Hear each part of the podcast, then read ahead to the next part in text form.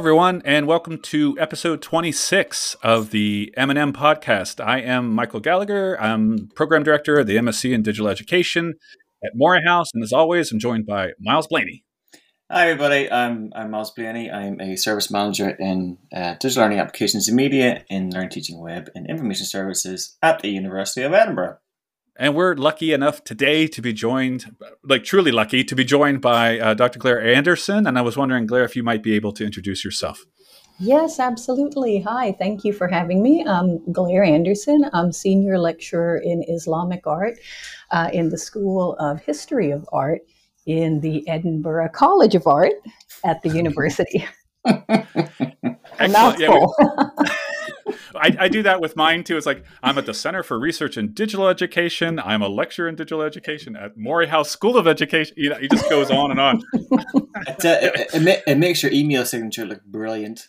Yeah, like, wow, yes. all these lines. What do they right. mean? That's what that's what that's what we're about in academics. That's what we go for. Hmm. Um, so we're lucky enough like to have Claire on today for a number of different reasons. Number one, I'm sure she's an extraordinarily busy person. Uh, number two is that the background is is some of the more uh, uh, some of the more interesting things that we've sort of uncovered before. Not uncovered is not the best word, but we've sort of researched before a little bit. Uh, we'd love to talk to her about that, and and I think it sort of captures a few of the themes that we've been trying to explore since we've been back from that little hiatus uh, around uh, you know the idea of using uh, open and OER and diversifying some of some of the materials that we sort of hold to hold as a university to be dear. So this is an experiment. Uh, I think a lot of the work that Glaire does is very emblematic of some of these themes that we're sort of pursuing in this podcast. So we're really fortunate to have her with us. And I think just from my own take, and I think also from from the podcast, uh, you know, the background that we've done before on the podcast, it's this link between the digital uh, to the visual so explicitly. I think we're on our program in particular, we're very interested in multimodality. This, uh, you know, using the digital to express across uh, a, a, a, range of modes, the visual being one. And I think Glaire's work does that so explicitly. I'm just really keen to talk to her about it. So without further ado, we'll just jump right into the questions. And I think the big project that we wanted to talk to you about uh, was the Digital Lab for Islamic Visual Culture and Collections. I was wondering if you could tell us a little bit about what that is. Yes, absolutely. So um, the Digital Lab is brand new.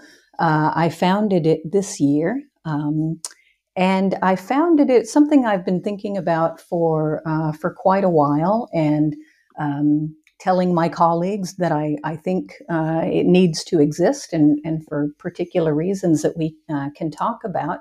Um, but basically, I have founded it because I feel um, there's a need to transform the way um, that we research and teach in my particular corner of the field, uh, which is Islamic art history.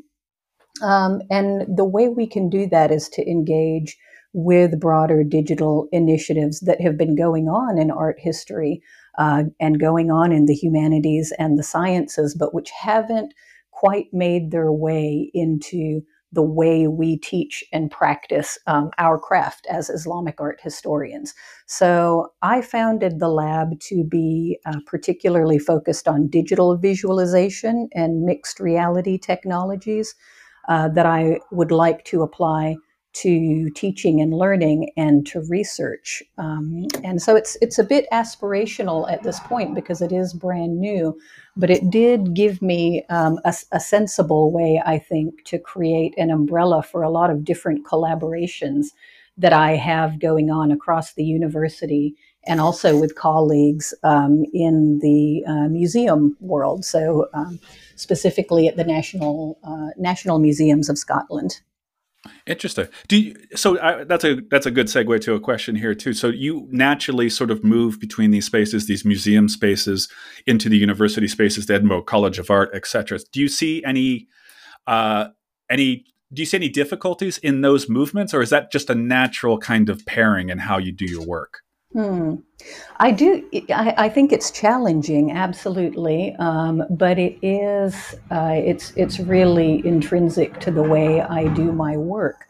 Um, I was trained as a historian of Islamic architecture and urbanism, but uh, but from the beginning, because of the research that I was doing, uh, which was on medieval Islamic villas in Spain and their significance to to court culture, um, it meant that from the beginning of my work as an Islamic art historian, I was bringing things together that had traditionally been studied um, separately. You know, so hmm. bringing uh, architectural spaces, landscape spaces together with uh, op, you know objects, um, furnishings, uh, interior uh, interior decoration, but also things like musical performance, uh, poetic performance. So you know things that were happening um, in terms of the society of Islamic Spain in those.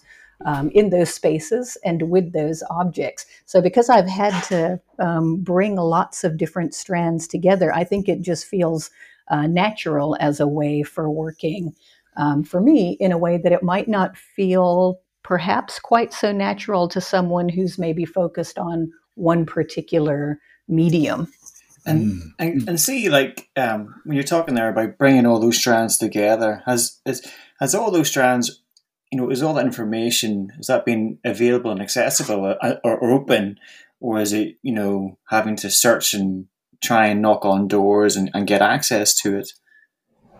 No, it, it it's really taken me um, uh, a career so far. I think you know to um, to to bring you know to to do the groundwork to bring those things together to understand what needs to be brought together and why and then to go out and and find you know knock on doors as you say get people on board uh, mm. and start to bring those things together in a way that um, you know that makes sense and gives people an idea of you know why this is significant why why it's interesting and, and why it's important.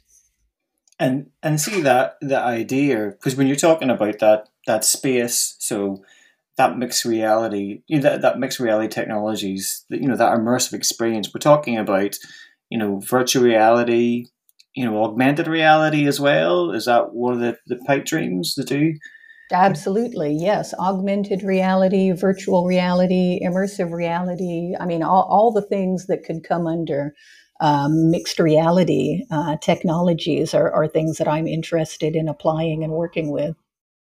Interesting. Yeah, just to jump in real quick, Miles, but uh, I, I, I can easily see when you describe that, Glaire. I can easily see the applications for teaching, right? So you can see mm-hmm. this um, again, like Miles said, this like immersive experience, and you can see, particularly for I think knowing your your background in architecture in particular, you can see the the dimensional uh, kind of immersiveness that would come about from using AR and and VR and these sorts of things. So I see that. How does it impact the way you research? So you mentioned research as well.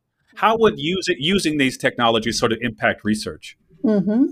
Yes. So let me um, let me use the example um, uh, of the research that I was doing about ten years ago. This was for my first book, which was on these um, Islamic villas in Spain and court culture.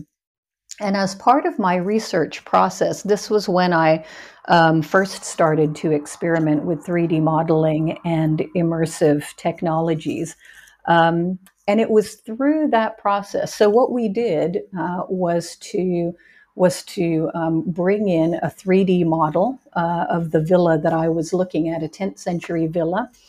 Um, we imported that into the Unity um, game engine, which at the time was was quite new. I mean, I, I, didn't know anyone who was doing that kind of work uh, at the time, and it was a wonderful experiment that I was doing with a computer science colleague. Um, and you know thinking through questions that would be interesting to me as a historian of art and architecture and to him as a computer scientist who's you know playing around with immersive technologies but that process actually made me uh, think differently about the you know the things that I was concerned about as a historian of architecture and art and a social historian. Um, and it wasn't until I was able to experience these spaces in that immersive way, thanks to you know using a, a game engine, that I was able to come to some um, you know some understanding of the functions of this medieval space in in that mm. case particularly as a space for musical performance um, and gendered musical performance in the in the medieval period i wouldn't i'm i'm absolutely convinced i would not have come to those realizations if it hadn't been for uh, the process of experiencing that space, uh, and I was also trying to bring objects uh, into that space and kind of get a sense of uh, a total environment. If I hadn't gone through that process, uh, I wouldn't have come to those realizations in my scholarly work. So I think mm. um, the reason wow. I'm I'm so keen on immersive technologies is because I I know that um, the potential that they have for changing my analytical processes as a researcher. Um, so it's it's almost as if for me the uh, the process the process is more important than the product uh, or the outcome. Although I love the outcome as well because then you know you can share it. So you know, for instance, being able to share that um, this was the digital Munya project. I think that mm. uh, that you that you might have seen on my website. You know, for instance, all of the research that went into that once we made it openly available, you know, on the Unity sort of online um, platform, I could do something like show it to my, you know, 12 year old son at the time. And, and mm. he could, he could experience that space and, and ask questions about it and get curious about it. Uh, and so could anybody else. Right. And that, that was quite exciting to me is so Glaire, is that how you see? So you when you describe that digital Munya project, you were talking about you know this line between teaching and entertainment. How did you see the entertainment part, or did mm. you see any mm. real any real distinction necessarily? Would they naturally overlap this teaching and, and entertainment? I think that there is um, an important way in which they can overlap, and this is something that um, that I've been quite enthusiastically talking about. Um, and I'm involved in the History and Games Lab uh, at the university uh, as well, um, because I think that um, you know. Let me start off by saying that uh, if if we think about a game like Assassin's Creed uh, and the immersive environment that you know the original Assassin's Creed game um, provided for um, 12th century Damascus and Jerusalem, for instance. I don't know. Is is Assassin's Creed a, a game that either of you my, are familiar with? You yeah, yeah. My, my son is. Uh, my son has played it, and I've played it a small well, bit. I was going to say I don't I don't have children, but I've certainly played it. so, so, so, it's it's alive. yeah, I yeah, think yeah. I I think I played more games before I had my son than uh, than I have ever since. But um, but absolutely, you know, I I um, I think that's a wonderful example of how you can have um, a, a game a game that plays with history. I mean, I'm using history very loosely when I talk about Assassin's Creed, but I think you can't deny that the immersive environment that the game designers uh, created when they were evoking this, um, you know, these environments of the medieval Islamic Mediterranean are incredibly compelling. And I think the power of games is that they have the potential to to draw people in, to draw people in who, you know, who may not want to sit down and read the latest, you know, scholarly uh, volume on, say, 12th century Damascus, right? But but they can be drawn in by that immersive world and and by a story, right? By an interesting story, and it sparks a curiosity um, in the same way that a great film or a great um, work of fiction might also draw you in and spark a curiosity. Um, it might educate you, it might uh, give you a desire to know more. And I see games playing that role um, today. And I think Assassin's Creed is, is a really good example um, but there, of course, as you know, there are many games that are doing this with history. And I think to me, that's what's very compelling.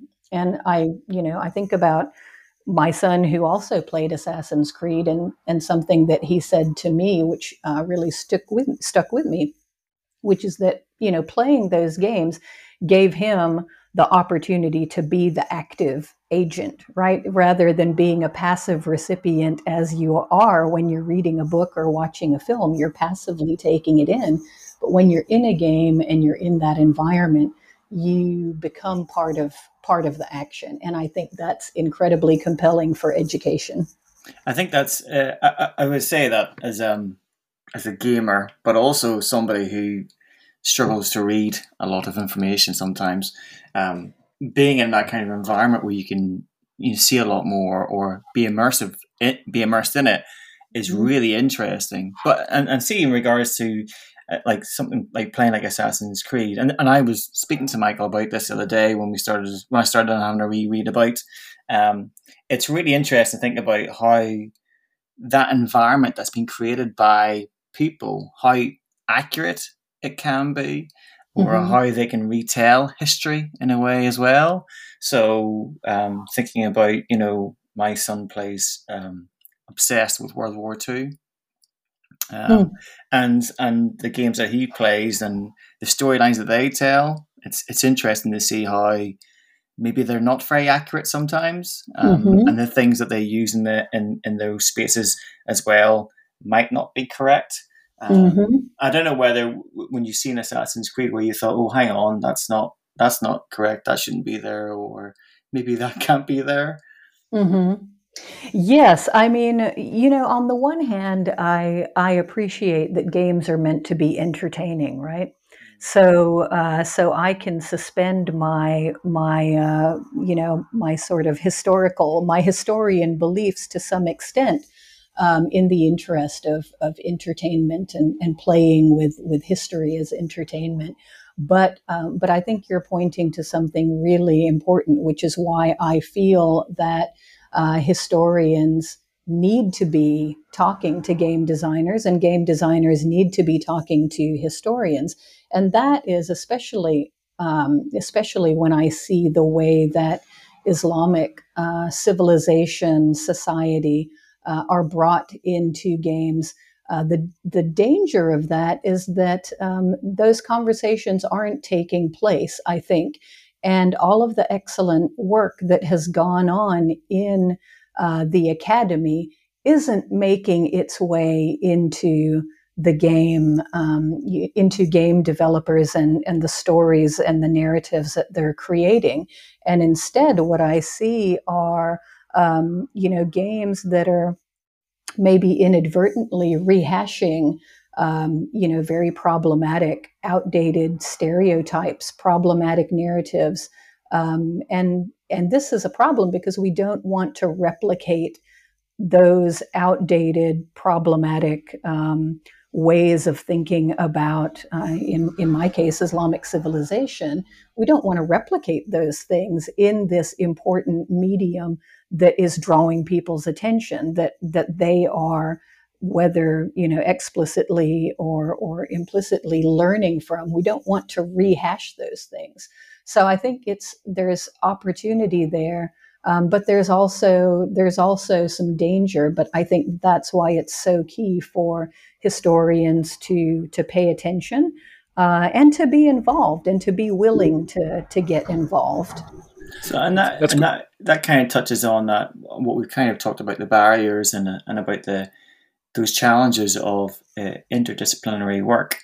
Mm. Um, do you know what I mean? Which is kind of key to to be able to have those conversations, isn't it? To make sure that you know, like you're saying there, um, things are presented the correct way. The, you know, there, there is this ongoing conversation between you know what you're doing and other areas that maybe designing things as well. And can I, I, I just, I, I know we've already kind of we've skimmed past it as well. I just want to say that for your for the um for the Munya project, one of the things I really liked is is that you actually like put furniture into the spaces to kind of give the kind of context of size as well.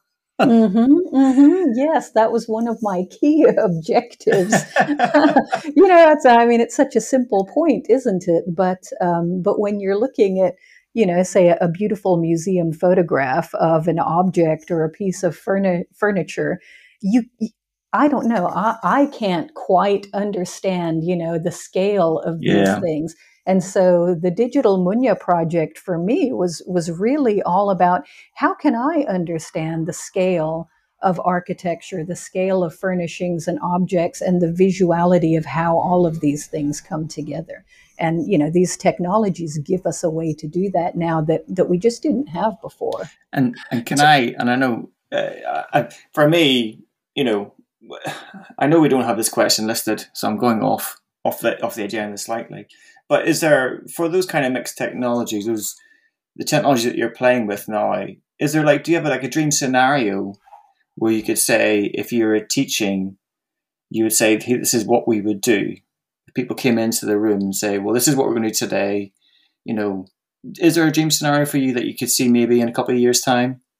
Mm, absolutely, absolutely. And a dream scenario for me would be able would be uh, being able to take students into into these um, spaces um, and immersively allowing them to to have um, to be able to look, to be able to to feel. So you know, using um, for instance something like uh, haptic gloves so that not only would they be able to see uh, immersively, to see spaces and to see objects uh, and, and how those two things are coming together and interacting together, but even to be able to pick up and manipulate, you know, look at an object, turn mm. it around.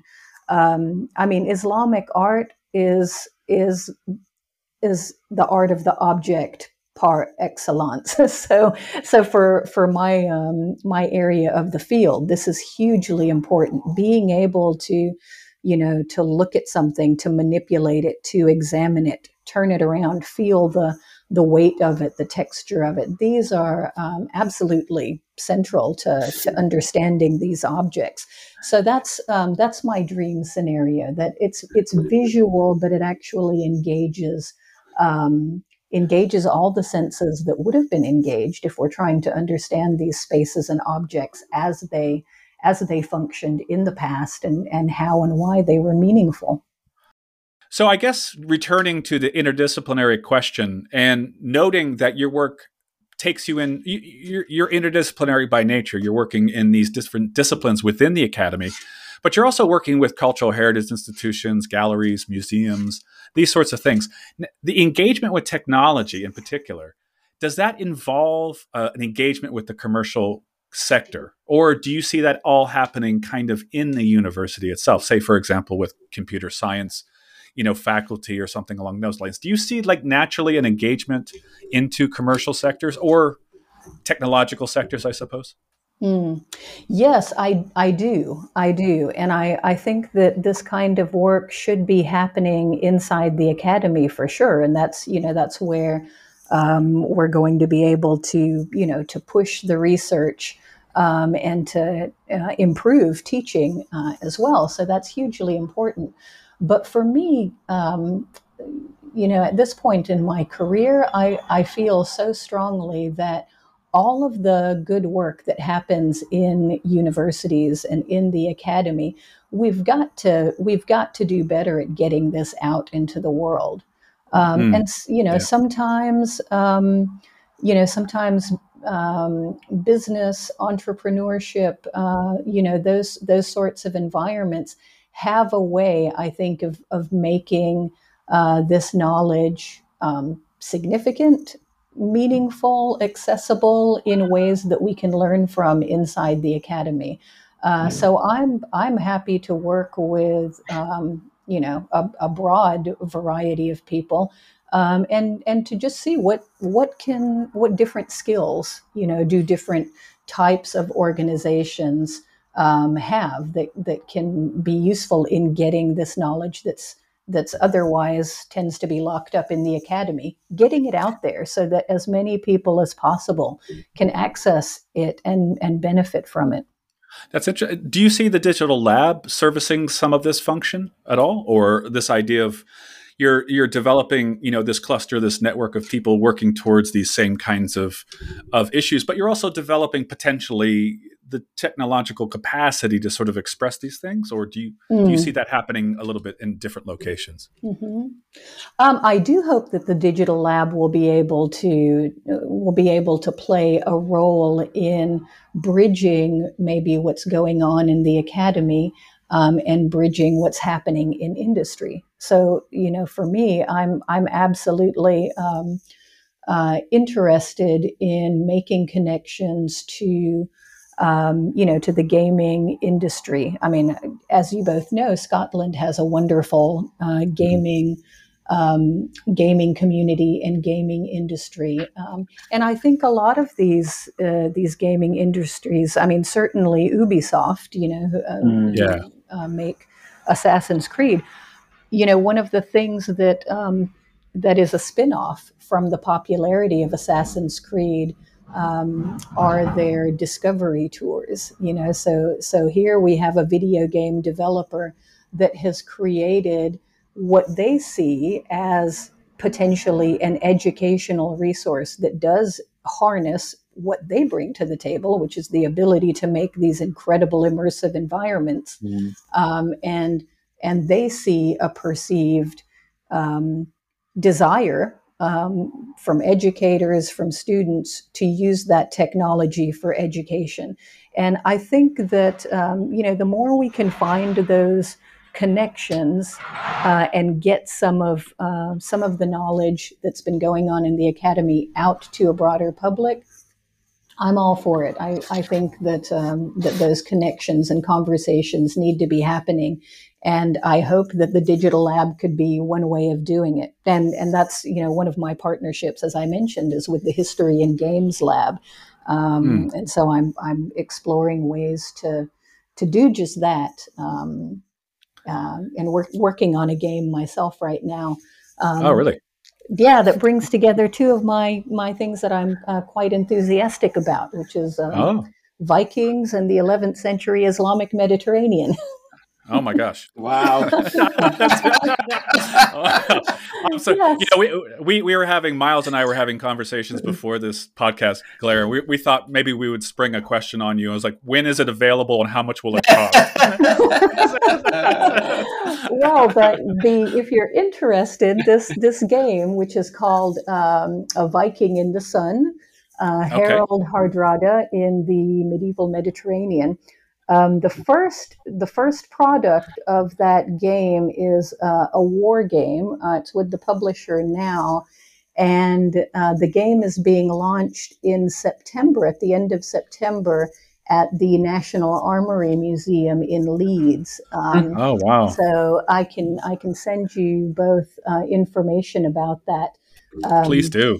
Yeah, this is this is the work of my colleague, uh, Dr. Gianluca Raccagni in the History and Games Lab. He's the founder of that lab, but um, but I'm I'm um, happy to to be working with him, bringing my expertise on Islamic history and visual culture to what they're trying to do in that game, which is to talk about cultural contact in the um, medieval Mediterranean. In this case, a Viking who uh, who travels in the Islamic Mediterranean um, on wow. the eve of the Crusades. Well, I'm sold. I'm, I'm, it sounds great, doesn't it? it, does. it does. I'll be there. It sounds like a Netflix series, to tell you the truth. It sounds pretty it awesome. Does, yeah, it sounds wonderful. I think I want to binge and, uh, it. you know, it, it, was an interesting. Uh, I, again, I think we, we, will be there. Miles and I will be two of your first customers. oh, excellent! But, excellent. but but just it's a natural kind of transition into the probably the one of the last questions we have is around like how do you see uh, because some of this is this quasi kind of academic commercial kind of relationship this kind of partnership developing this content how do you see oer sort of sitting in this open this idea of open educational resources sitting within that kind of context do you do you, do you see it as an imperative or is it is it something that can work naturally with commercial kind of uh, relationships or or how do you sort of hmm. see the oer well, I, I see the OER as really, um, really crucial to achieving that aim that I was talking about of getting knowledge out of the academy and making it as accessible uh, as mm-hmm. possible.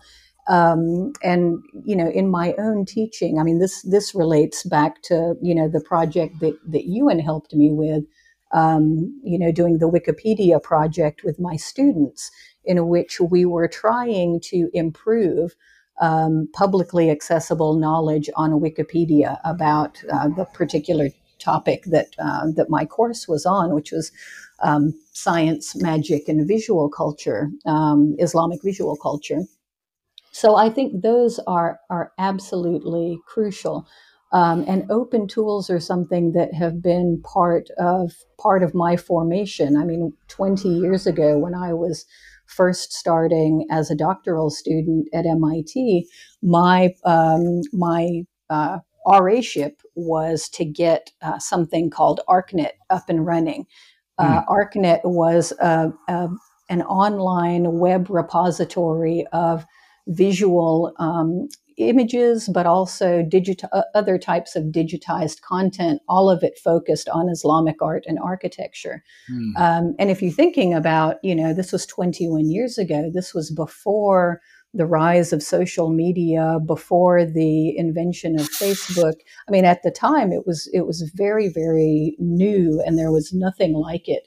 Um, and I see OER resources or OER, I see those as absolutely fundamental today to, to getting knowledge out of the academy and making really substantive knowledge um, available. I think this is absolutely crucial because it addresses absences that are present in the digital realm. And this is something I feel very strongly about. If we're whether we're looking at um, you know cultural heritage, as it exists and is being created online now, or whether we're looking at something like, um, you know, gaming, there are some absences there that I think we can address. Uh, there, there is a low profile of medieval Islamic sites and objects, I can tell you, in the digital cultural landscape, um, and um, good quality, you know, uh, history content in the gaming industry. So those are just two examples. Mm. Um, but yes, I, I, think those are fundamental, and things like you know Wikipedia, Wikimedia, um, these are playing such an important role, and and so this is why I want to bring them into my classroom and have students working with them, uh, so that we can we can take some of what we're privileged to have access to within an institution like the University of Edinburgh, but make some of that as much as possible available to um, the broadest audience who wants to who wants to learn, who is interested to learn about it. Excellent. Thank you so much, Glaire. That was wonderful. Absolutely. I think that sounds absolutely amazing about trying to make this I, you know accessible and open. Um, absolutely. And we. I, sorry, sorry Miles. Just to yeah, just to jump in, but Glaire, we actually on our program teach a course on uh, game based, you know, digital game based learning, but it's more about it's like uh, implications for for specifically for like the broader field of education and these sorts of things. Mm-hmm. I'm going to see if I, we'll see if we can work in the the Viking in the Sun into that into that oh, mix fabulous. sometime soon. Sometime soon. I'll pitch it to the course organizer and see what they say. oh, sounds great. right. I, I also think that, that what you were talking about as well about that kind of that augmented reality experience of people coming in and touching and feeling feeling the history in a way. You know what I mean? Interacting with it sounds absolutely brilliant. Um, mm. And I don't know if you've seen like and Microsoft's Halo and there's other AR applications coming out which are look really interesting for the coming years. So hopefully, hopefully it's not too far away. Hmm. No, I haven't seen. I don't think I've seen those. So I'd I'd be interested to know more about that. I but, shall I shall ping you after this. Yeah, absolutely. No, I, I think that um, that engaging all of those different senses is is important uh, to me, and you know, one that we haven't talked so much about um, you know, is is the audio, the audio component of spaces as well, and things that happen within spaces. So, you know, I've, I've talked about musical performance, for instance, in the case of my villas, musical and poetic performances. Um, and I think this is where, you know, this is where things like Unity or other game engines, those kinds of immersive environments, really have the um, the potential to to give us some some wonderful ways to play with, to experiment with experiencing the past. And of course, this is something um, that my my colleague Dr. James Cook in uh, in ECA has been doing um, with recreating lost spaces from Scottish history. So I think he's he's been working with um, using gaming software in exactly that kind of way, bringing all of these things together to create a sensory experience of the past, and that's just hugely exciting. No, I think that's Excellent. great. Thank you, Glaire. Thank you so much, Glaire. That was just wonderful. And uh, just everything sort of resonated in what we do. And what Miles and I have been talking about in this podcast is really, you know, this natural kind of partnership between, you know, uh, you know, academics and and and professional, you know, like technologically skilled people, sort of like Miles. And if you put mm-hmm. yourself together, you can have these conversations, have meaningful conversations, and come up with something pretty nice. Absolutely, yeah. And, and to go back to, you know, I think Miles was asking about the challenges of, of interdisciplinary work. And I think that's that's the challenge and also the um, the promise of interdisciplinary work is when you can get, you know, get lots of people together who can bring their different skills, their different um, and their different um, knowledge bases together to ask different questions and, and to put all of those perspectives and skills together, that's where it gets really exciting. Agreed. Completely agree. And I think that's probably a good a good time to sort of pause and stop and sort of wind this up a little bit. But uh, again, I just want to say thank you so much, Glaire, for your time. I know how busy you are, so thank you again. Well, it's been a pleasure and so good to um, to meet you both and and to hear about uh, all the exciting work that that you both are doing as well. Thanks. And Miles, you have a great day as well. Yeah, thank you, Glaire. I think we'll we'll be in we'll be in touch after. I think it's really interesting what you're doing. But yeah, thanks for your time today. Sounds great. Thank you, Miles. All right. Take care, everybody. Bye bye. Take care. Bye bye.